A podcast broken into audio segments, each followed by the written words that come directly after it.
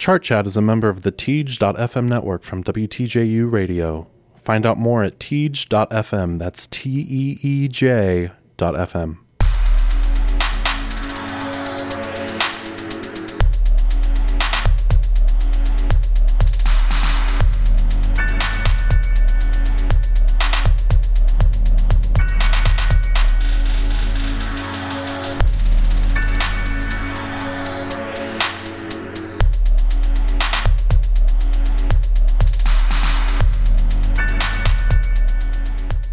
everybody. It's Tanner Green here. I don't know what day this will be releasing on. Uh, I'm doing a bunch of travel, as Caitlin mentioned on the most recent main episode of Chart Chat, and so I will try to get this to you as soon as I'm able, but I want to make sure I record this before I leave the state to visit family for Christmas. So, as promised, this is going to be the second in a four part series outlining my albums of the year and as I mentioned in that first episode, I'm breaking this down into quarters, so that means that the second episode is tackling the second quarter April, May, and June. What I think are the best albums that hit the Billboard 200 during those three months, regardless of genre. And I hope you're ready for a bit of a marathon here. The first episode in this series only featured four albums, whereas, without giving too much away, we'll say that this contains many more. So sit back, relax, and we're going to jump in. Sometimes stars fade. Sometimes stars fade. They come falling from the heavens, chase them down, but you won't catch them. Watch their bright light disappear into Sometimes stars fade.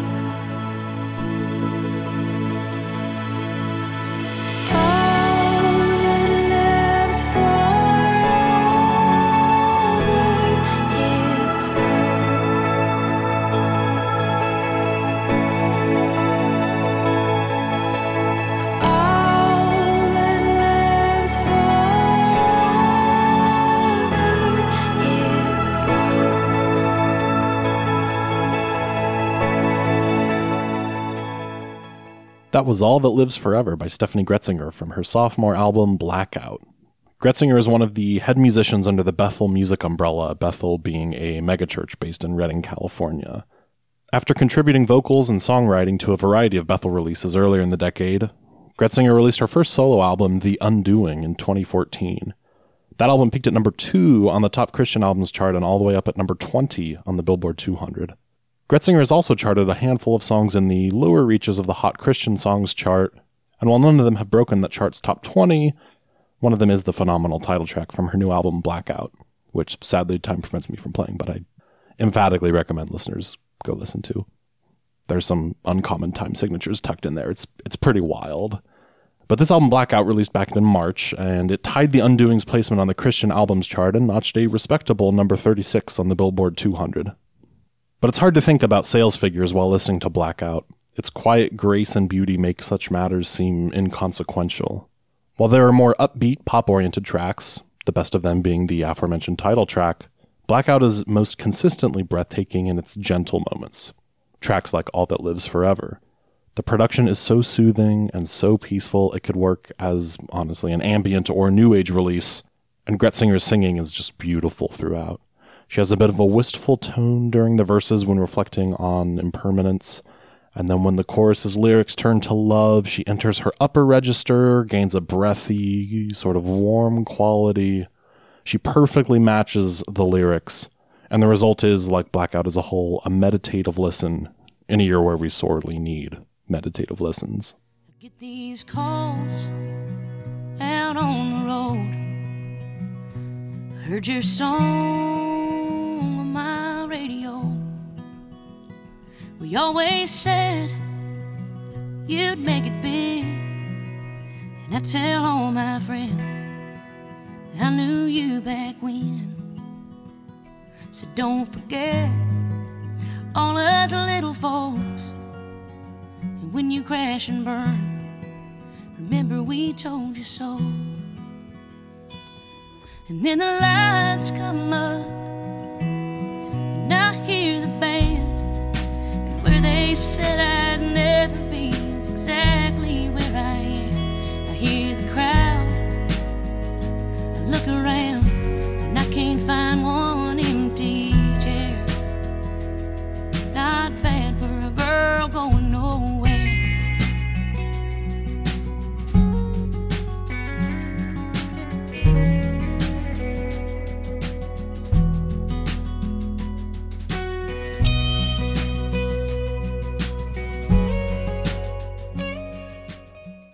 That was Girl Goin' Nowhere, the title track from country artist Ashley McBryde's major label debut album. Prior to this album, McBryde had independently released a handful of independent albums and had been working in Nashville for over a decade. Why it took a major label this long to sign such a talented musician is beyond me, though ongoing conversations about the lack of promotion given mainstream country women do spring to mind. Regardless, McBryde first made waves on the country charts with the lead single from Girl Goin' Nowhere, a Little Dive Bar in Dahlonega. The song released back in October of last year and eventually hit number 30 on the country songs chart way down the line in April. And the quality of Dahlonega was no fluke. Girl Goin' Nowhere is an excellent album full of laser sharp songwriting. McBryde has an uncommonly good eye for lyrical detail, bringing nuance to a variety of themes. Living next to Leroy's an empathetic portrait of meth addiction in small rural towns. Andy, I Can't Live Without You, blends humor into her loving frustration with a romantic partner, and Southern Babylon summons ghostly, open ended imagery that leaves the listener uncertain. McBryde's most wrenching turn, however, comes when she directs her pen inward on the title track. Girl Goin' Nowhere is McBryde's autobiographical account of her hometown naysayers, ultimately noting that where they said I'd never be is exactly where I am. There's a profound inner strength at the core of her words and singing, which makes her performance of the song for her Grand Ole Opry debut all the more emotional. While I'm throwing out recommendations, I highly recommend listeners look up that Grand Ole Opry performance. It is a beautiful, incredibly moving instance of an unjustly overlooked artist finally receiving the success and acclaim that she so deeply deserves.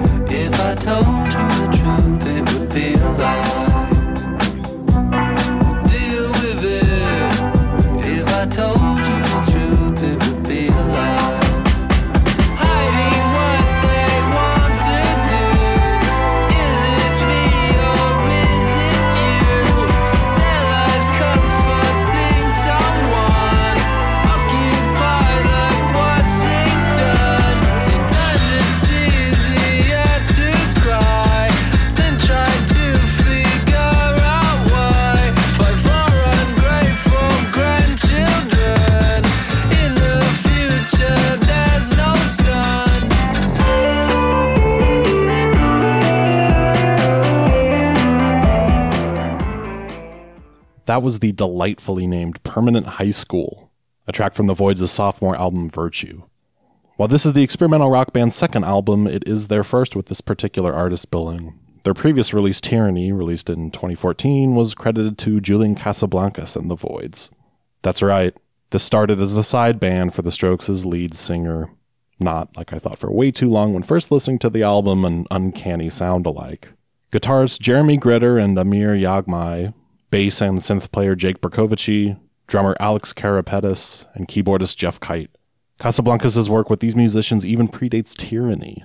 The five instrumentalists served as the touring band in support of Casablancas' debut solo album, Phrases for the Young, back in 2009, and their continued work in the years since eventually led to the 2014 release of Tyranny on Casablancas' own Cult Records label. Tyranny hit number 10 on the top rock albums chart and number 39 on the Billboard 200, a strong enough showing for RCA to pick up distribution on the band's follow up. Unfortunately, while the removal of Casablancas' name should facilitate discussions of the Voidz' music on their own terms and not as some disposable side project, it likely dented the band's commercial success. Virtue only managed to chart at number 23 on the top rock albums chart and an even shakier 151 on the Billboard 200. However, while Virtue might be a commercial disappointment, the album is an artistic triumph. Sonically speaking, the album is all over the place, combining conflicting timbres, slightly out of tune instruments, and synthesizers that range from chintzy to aggressive. It's all a bit queasy, all a bit disorienting, and could very easily have spiraled off into a solipsistic mess. But Casablancas' melodies are incredibly catchy, and his bandmates know just how to let them shine. The chorus of Permanent High School, for example, has a background synth melody that complements the main melody, and then suddenly it drops out. And then in comes this muted, choppy guitar strumming that almost sounds a bit like a cheap upright piano. It's quite striking, and this is on the second chorus, so by this point, the chorus is that that chorus melody is firmly drilled into my skull and the extra space in the second half of this chorus lets Casablancas' voice push the drill bit even further inward. It's just one small inventive detail on an album overflowing with them, a dazzling balance of sonic experimentation and melodic prowess. In the coupe and them inches. I fuck up a bag at the Fendi. I fuck up a bag in a minute. Who you know drip like this? Who you know build like this? I'm popping shit like a dude. Pull up and pop at your crew. Brr, at you. Woo. They say you basic. I flooded the rollie with diamonds. I flooded the paddock. I got your bitch, she naked.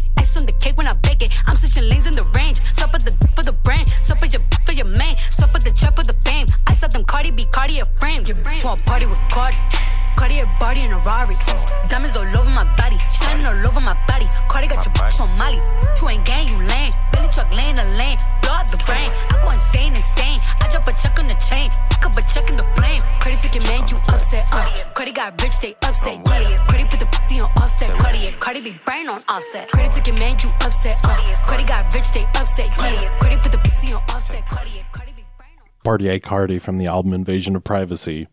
You know who it is.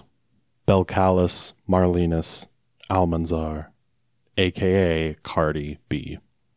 It feels like eons ago since Bodak Yellow exploded into mainstream consciousness the summer of 2017, and the following speculation that Cardi would be a flash in the pan already feels even more distant. Since the success of that song, Cardi has already proven her ability to notch follow up hits, becoming the first female rapper with multiple, three to date, number one hits. Her already iconic collaboration with Bad Bunny and J Balvin, I Like It, was omnipresent on radio playlists this past summer, and she even managed to elevate a song as otherwise forgettable as Maroon 5's Girls Like You to the top of the charts. Cardi B has been nominated for five Grammys this year. I Like It has a nomination for Record of the Year, while Invasion of Privacy is up for Best Rap Album and the main Album of the Year category. Others have already remarked on this album's diversity of styles, a particularly refreshing trait in a year where many hip hop artists focused more on honing one or two specific ideas than on straddling multiple boundaries.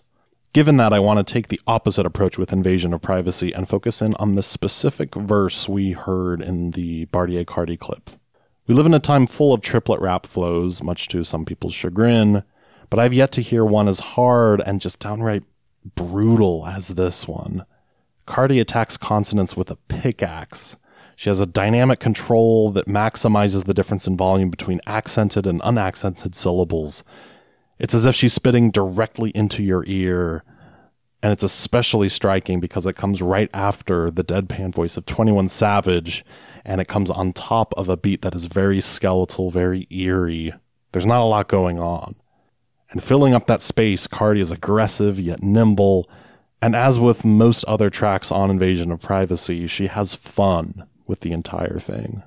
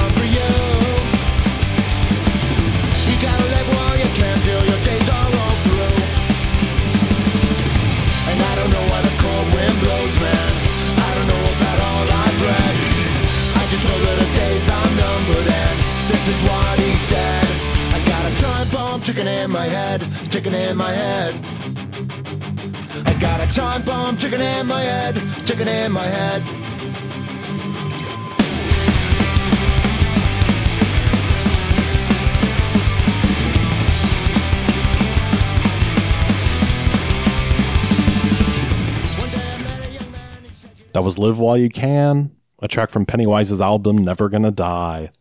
This is the 12th studio album for the punk stalwarts, a band whose life stretches all the way back to Los Angeles circa 1988. Like most punk bands, they've never broken through to some colossal level of chart success, but they're hardly a marginal group in the genre's history. Every album of theirs since 1995's release, About Time, has sold well enough to appear on the Billboard 200, most of them even breaking the top 100 of said chart. Never Gonna Die comes four years after Yesterday's, a collection of previously unrecorded material written by their late bassist Jason Thirsk, and this is their first album of new material with original singer Jim Lindberg since Reason to Believe in 2008. There are a few surprises on Never Gonna Die, which is another way of saying that the album is lean, concise, and adamantly positive. Qualities all on glorious display on the track we heard. Live While You Can is all about making the most of our limited time alive, and while more dour bands might use a line about a time bomb ticking in my head for existential despair, Pennywise instead opt for joy, and perhaps a mosh pit and the music follows suit. Drummer Byron McMacken packs an impressive number of beats into the song's two and a half minute runtime, giving the track a freewheeling quality that suits an album with a title as gleeful and unrestrained as Never Gonna Die. Why they always gotta fight so much? Damn. Mama face roll, me and my bros in a panic state. If that's the case, yo, I can't just stay around us. Everything was fine, we just had dinner. We got all the He-Mans, Battle Cat, Adam, and Cringer, even Castle Grayskull and Snake Mountain. Now we sit and listen to y'all argue about how y'all plan this date, and y'all just admitted to us Santa fake, so Kid just ran away pouting. Now I gotta go and console him. He wasn't nothing but a spoiled little boy then, little naive with an innocent cry.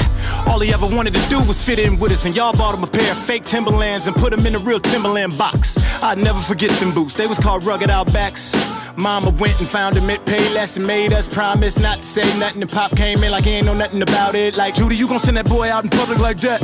He'll be just fine. These kids ain't about to be looking down at his feet for no tree. And she really meant that. Meanwhile, this little Eric called himself stunting on me and Greg with him talking about where y'all Tim's at. But he was too young to detect sarcasm, so we was like, where your Tim's at? It's Thanksgiving in the Montgomery home. Greg just came in here drunk again. Now mama trying to cover for him. She afraid my daddy gon' punch him again. That was Power from Royce da Five Nine's album Book of Ryan. This is the Detroit rapper's delayed follow up to his 2016 release Layers, two albums that were originally intended to come out within the same calendar year. But while Book of Ryan took another two years to release, the delay hardly dented Royce's commercial fortunes. Book of Ryan continues the musician's string of top 40 albums that started back in 2011, and this year Royce even made his very first Hot 100 appearance on Eminem's track Not Alike. Royce and Eminem have a long storied history together dating back to the late 1990s, where the two collaborated under the moniker Bad Meets Evil, and the former appeared on the latter's breakthrough album, the Slim Shady LP. And while Eminem has continued to enjoy monumental chart success with this year's Kamikaze, his artistic quality, as we discussed on a past episode, has hardly kept pace. This is made even more baldly apparent by Book of Ryan, which is an album so excellent I feel like a fool for even mentioning it alongside Kamikaze. At its core, Book of Ryan is an album about fatherhood, plumbing the depths of Royce's relationship with both his son and his own father. Power cuts to the heart of the issue, detailing a childhood Christmas where Royce's father was arrested for knocking out his older son, Greg. Later in the same track, rapping from the present, Royce attempts to reconcile his father's history of abuse with a gratitude for his father teaching him respect and discipline. And at the end of the song, Royce's son speaks, asking Royce how his father shaped his own approach to parenting. It's an intricate exploration of multi generational fatherhood, all delivered with Royce's superb ear for narrative. He brings empathy and nuance to his portrayal of each person involved, drawing listeners in with the pathos and pacing of an expert storyteller.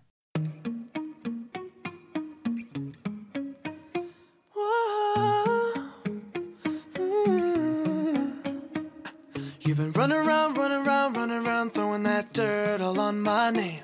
Cause you knew that I knew that I knew that I'd call you up. You've been going around, going around, going around every party in LA. Cause you knew that I knew that I knew that I'd be at one.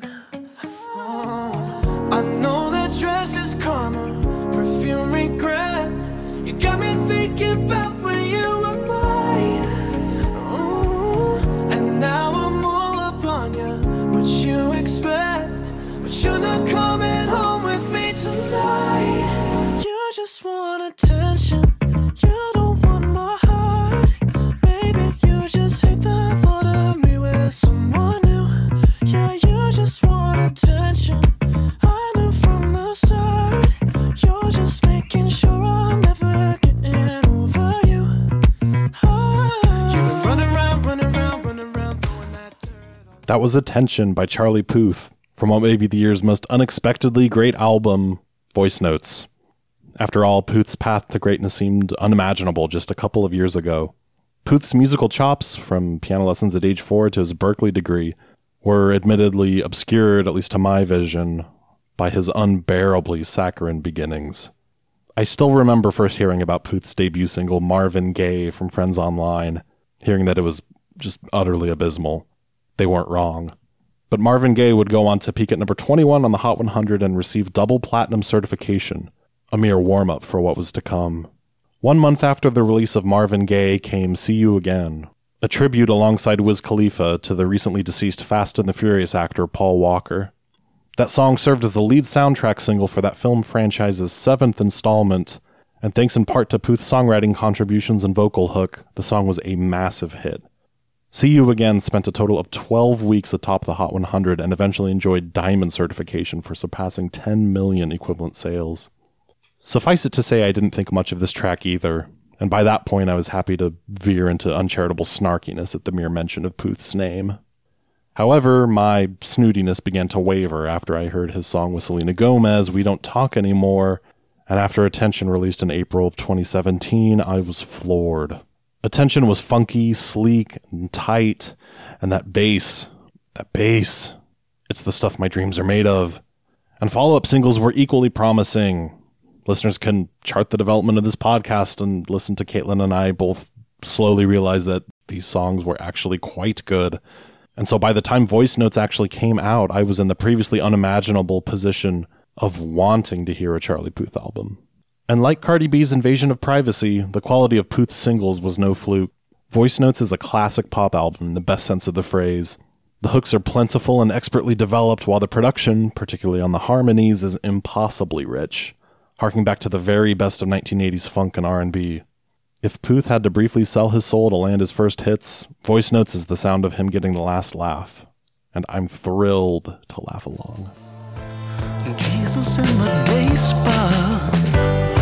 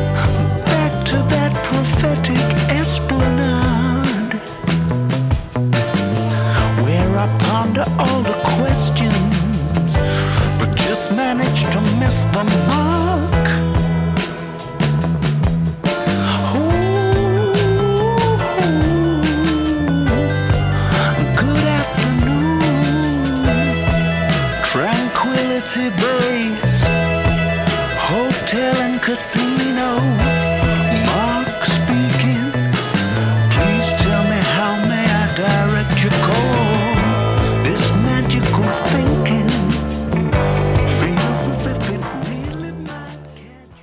That was the title track from Arctic Monkeys' sixth album, Tranquility Base Hotel and Casino. Arctic Monkeys are one of the more consistently popular British rock bands to emerge from last decade's post punk revival.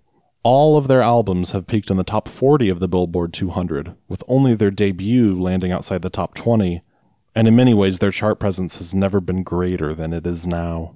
Their previous album, AM, was their first to top the rock albums chart and marked a new high on the Billboard 200 at number 6.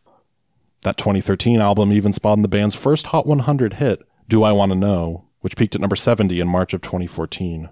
Commercially, Tranquility Base Hotel and Casino continues in AM's footsteps, debuting at number 8 on the Billboard 200 and earning the band their third top 20 single on the Hot Rock Songs chart. Musically, however, the albums are poles apart. Where AM delved into gritty blues rock, Tranquility Base Hotel and Casino harks back to lounge music and 1970s glam. It's an extended stay at a hotel and casino on the moon, with each track written from the perspective of a different staff member or proprietor. The title track we heard comes from the hotel receptionist, and yet singer Alex Turner sounds more like a sleazy casino performer playing to a half empty room. The air is thick with cigarette smoke, half of the overhead lights flicker intermittently, and like the album as a whole, there's an inescapable sleaze to the entire affair. And speaking of sleaze, as a brief side note, go sit through the shoddy James Bond film Diamonds Are Forever if you want a cinematic example of this atmosphere.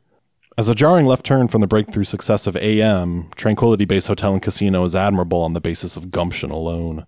That the album so vividly conjures up the setting depicted by its cover art, though, that's even more impressive.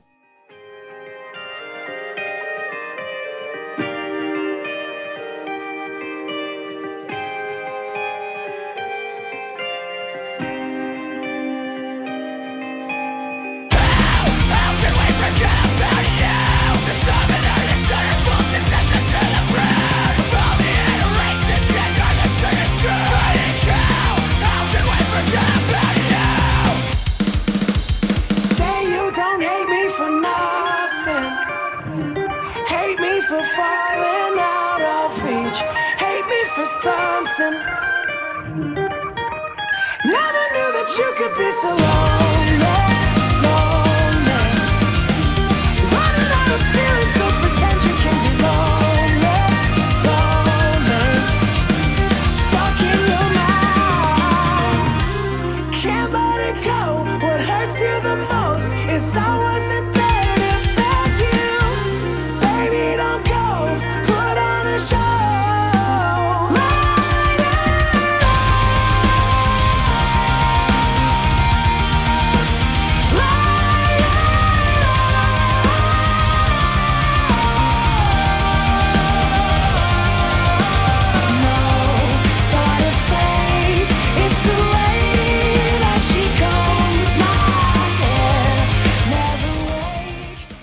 That was Son of Robot, the lead track from Dance Gavin Dance's eighth album, Artificial Selection. Dance Gavin Dance are a rock band I knew absolutely nothing about before this year, and would still not have were it not for this podcast. So they are another surprise in a year that is full of them. Dance Gavin Dance started in Sacramento, California back in 2005, and the following year the group released their debut EP, Whatever I Say is Royal Ocean. This EP and all other ensuing studio albums were released by Oregon based Rise Records, the same label that houses other post hardcore and metalcore groups like Blessthefall and Of Mice and Men. Another side note for listeners who enjoy this particular style of music, I recommend checking out those individual groups of songs uh, Wishful Sinking by Blessthefall and Warzone by Of Mice and Men. Both very good, both released this year.